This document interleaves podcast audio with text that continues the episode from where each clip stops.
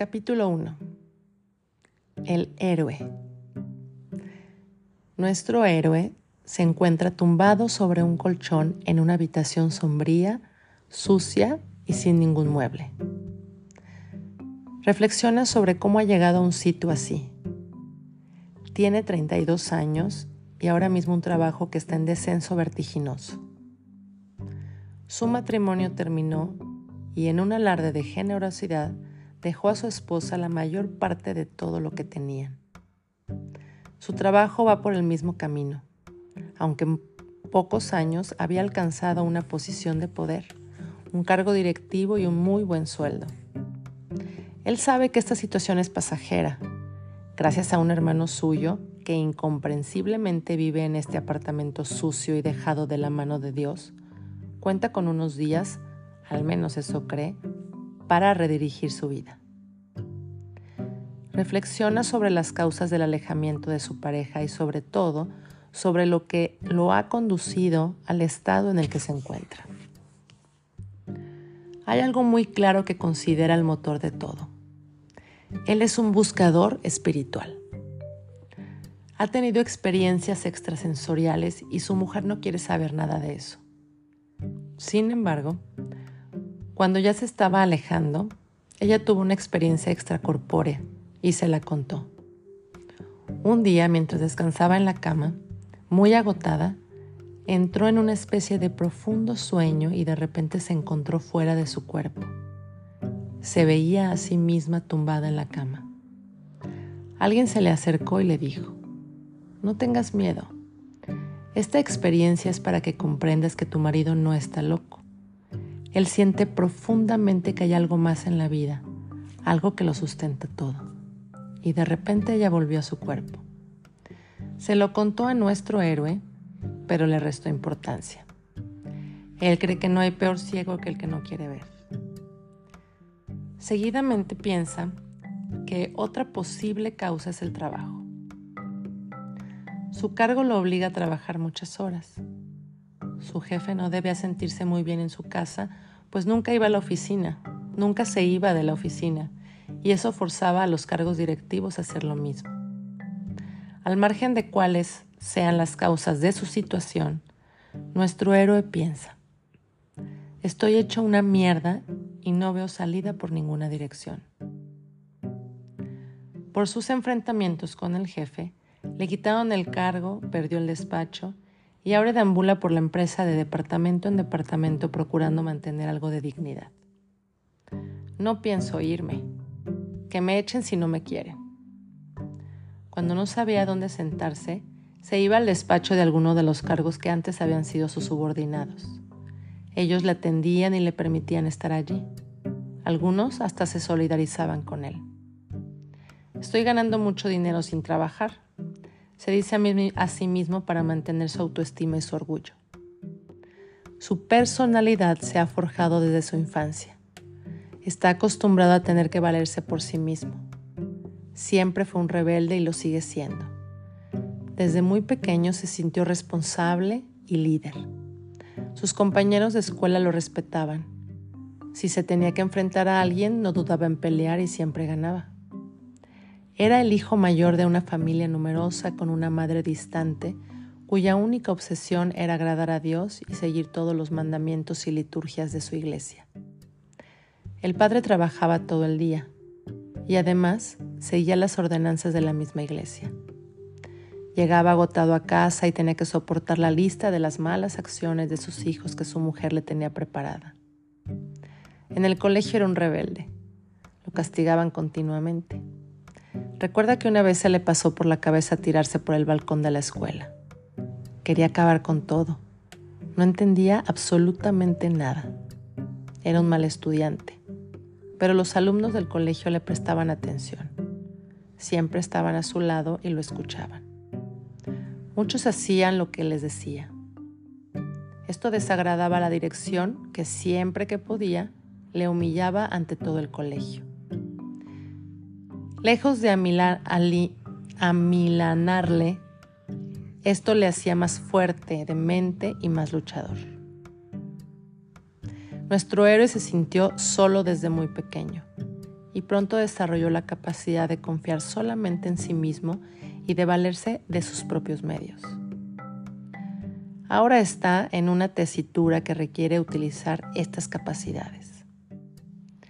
Tengo que aguantar aquí sea como sea. No me importa lo que piensen o dejen de pensar. Nunca debo olvidar que yo soy mi mejor apoyo. Siempre le atrajo lo oculto, lo misterioso.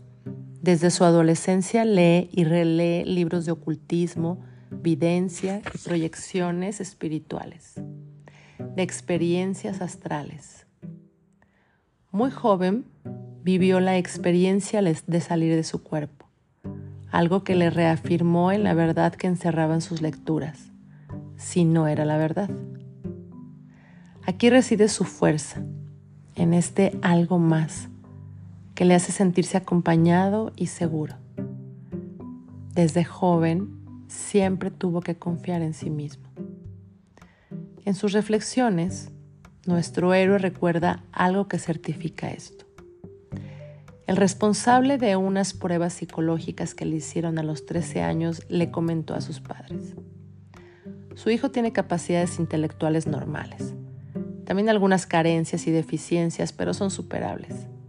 Una característica que sobresale es su gran confianza en sí mismo.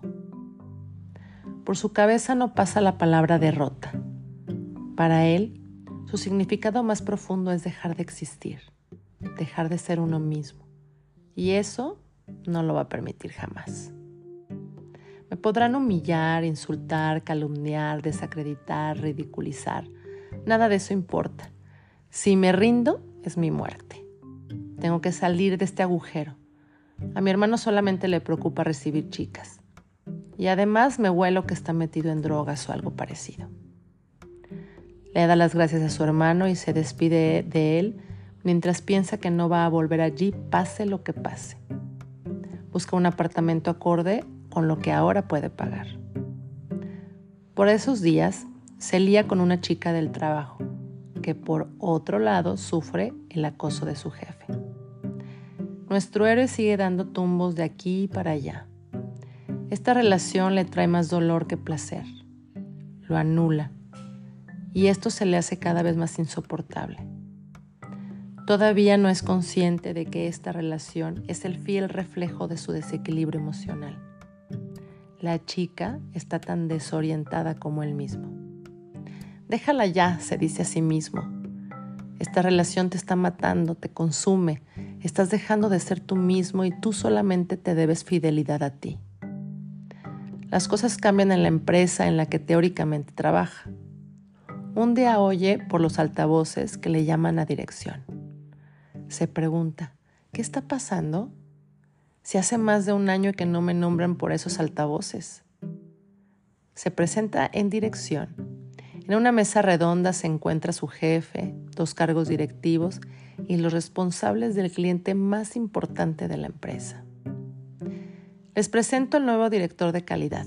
Les aseguro que él va a solucionar los problemas que tenemos con ustedes. Espeta el jefe. Durante un año arregla lo que han desarreglado, lo que él antes había creado. Una vez solucionado todo, siente que ya ha cumplido con la empresa y que tiene que marcharse. Habla con su jefe. Vengo a decirle que me voy. Estoy muy agradecido por todo. He aprendido mucho, pero tengo que ser sincero conmigo mismo. No hay nada que me una a su proyecto. Mi vida está en otro lugar. Se despide y no quiere ningún dinero. Está muy tranquilo consigo mismo y está en paz. Me marcho sabiendo que ya no hay vuelta atrás he cerrado un capítulo en mi vida. Ahora, universo, espero que me guíes, pues no sé a dónde ir ni qué voy a hacer. Hola, querido lector. Ya has conocido a nuestro héroe. Él no tiene ni la más remota idea de que existo, ni de que me voy a presentar muchas veces en su vida. Es posible que yo ya sepa que esto va a suceder porque el tiempo no es lineal en el campo de la conciencia. En el lugar donde yo te hablo, no hay pasado ni futuro, solamente un presente lleno de posibilidades. Este libro es una de ellas y además, según la conciencia del lector, tiene la potencialidad de convertirse en múltiples manifestaciones. Nunca olvides que lo escrito se escribe en la dualidad. Ello implica que tiene infinitas interpretaciones. No las rechaces. Tu rechazo habla de ti, no habla de lo que ves escrito. Lo que te atrae o lo que te causa repulsión está en ti mismo. Si quieres conocerte, no rechaces nada. Todo tiene su sentido. No estás escuchando este libro por casualidad. La casualidad no existe, pues todo es resonancia. Ahora es el momento de presentarme, pues yo también soy protagonista de este libro. En el camino del despertar, también conocido como el camino del héroe o el viaje del héroe, siempre hay un guardián o unos guardianes.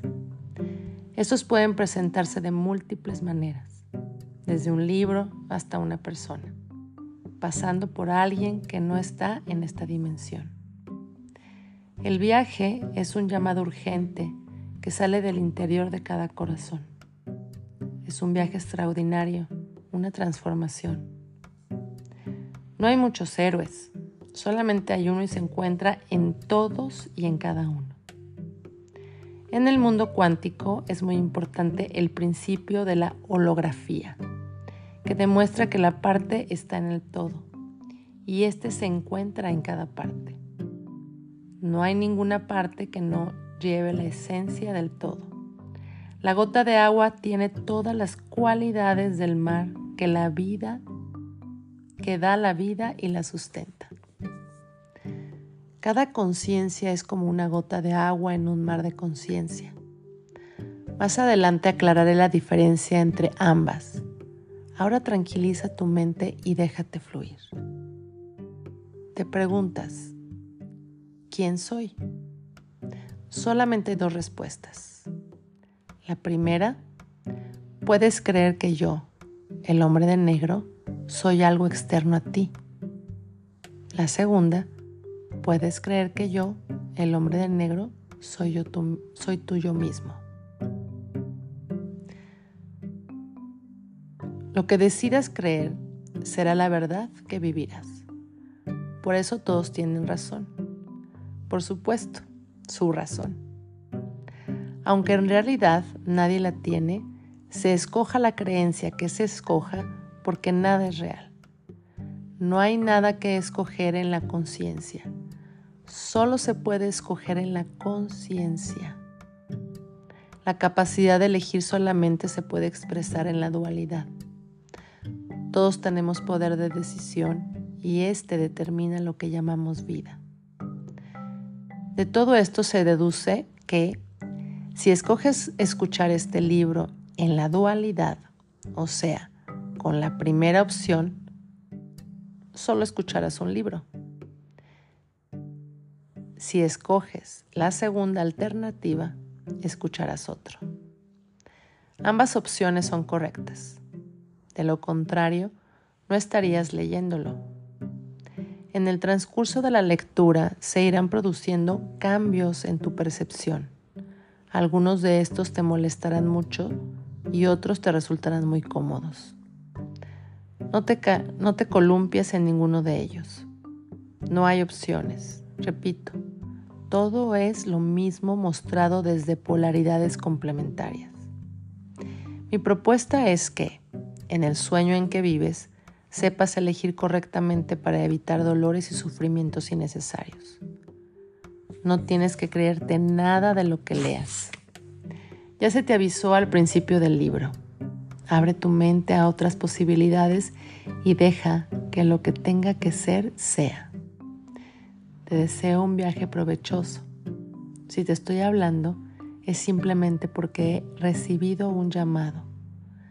Nada de lo que veas escrito es real. La realidad es algo que se tiene que experimentar. Recibe un fuerte y caluroso abrazo.